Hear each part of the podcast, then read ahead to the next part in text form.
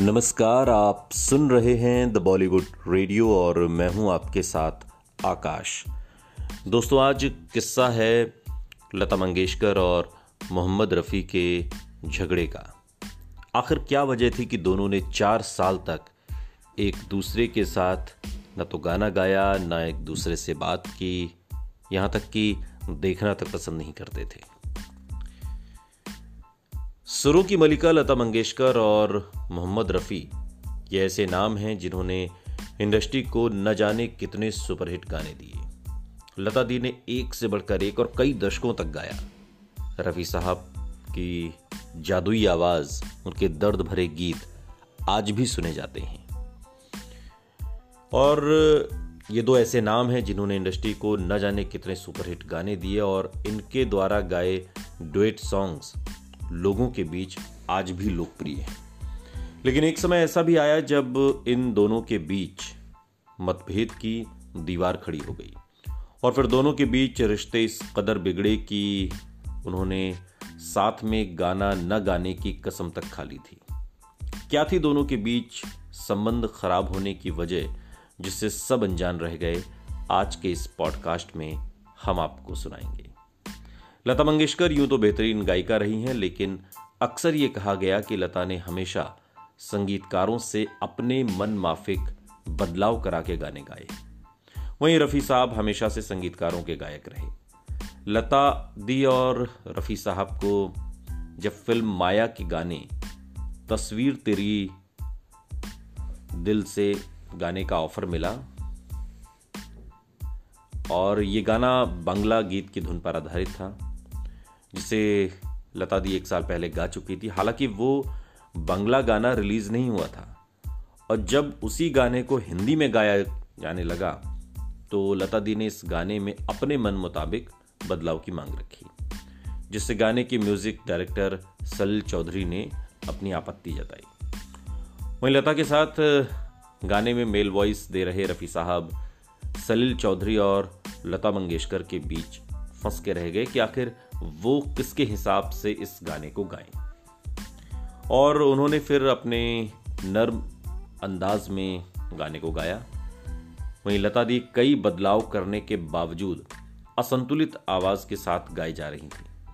जबकि रफ़ी साहब तब तक गाने में टेक लेते थे और जब तक कि वो उससे संतुष्ट न हो जाएँ। और बस ये बात जब रफ़ी साहब ने लता मंगेशकर के लिए कही तो संगीतकार सलिल चौधरी यहाँ रफ़ी साहब का पक्ष न लेते हुए लता मंगेशकर का साथ देने लगे और ये बात रफ़ी साहब को बहुत बुरी लगी। इसके बाद दोनों गायकों के बीच कोल्ड वॉर एक तरीके से शुरू हो गया। हालाँकि माया का गाना ये बहुत लोकप्रिय हुआ।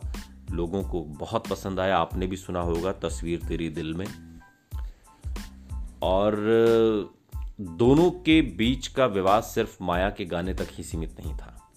इसके बाद दोनों में बगावत तब हुई जब लता मंगेशकर ने प्रोड्यूसर से सॉन्ग्स को मिलने वाली रॉयल्टी में से सिंगर्स को भी हिस्सा देने की मांग की।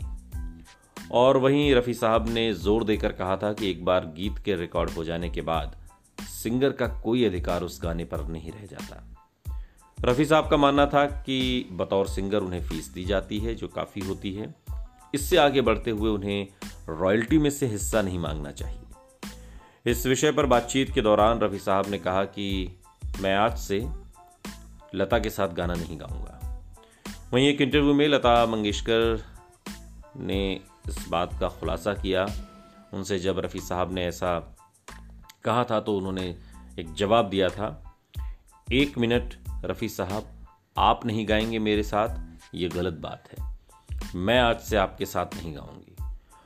और इसके बाद फिर लता दी और मोहम्मद रफ़ी साहब की राहें जुदा हो गईं और दोनों ने वाकई में साथ में तकरीबन चार साल तक कोई गाना नहीं गाया। हालाँकि बाद में लता मंगेशकर और मोहम्मद रफ़ी का ये मामला सुलझा और फिर ये दोनों एक दूसरे के साथ गाना गाते हुए नज़र आए और साल 1961 में जो झगड़ा शुरू हुआ था, वो झगड़ा सुलझा।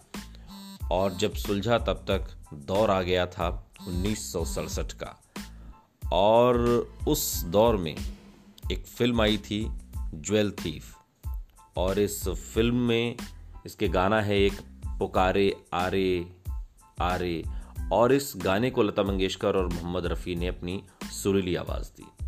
इस गाने को मोहम्मद रफ़ी साहब और लता दी के चार साल पुराने झगड़े को सुलझाने का क्रेडिट देना गलत नहीं होगा।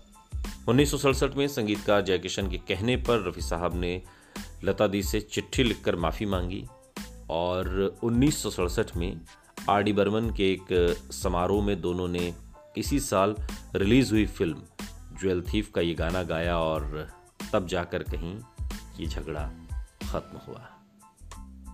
होते रहते हैं ऐसे झगड़े। सुनते रहिए द बॉलीवुड रेडियो सुनता है सारा इंडिया।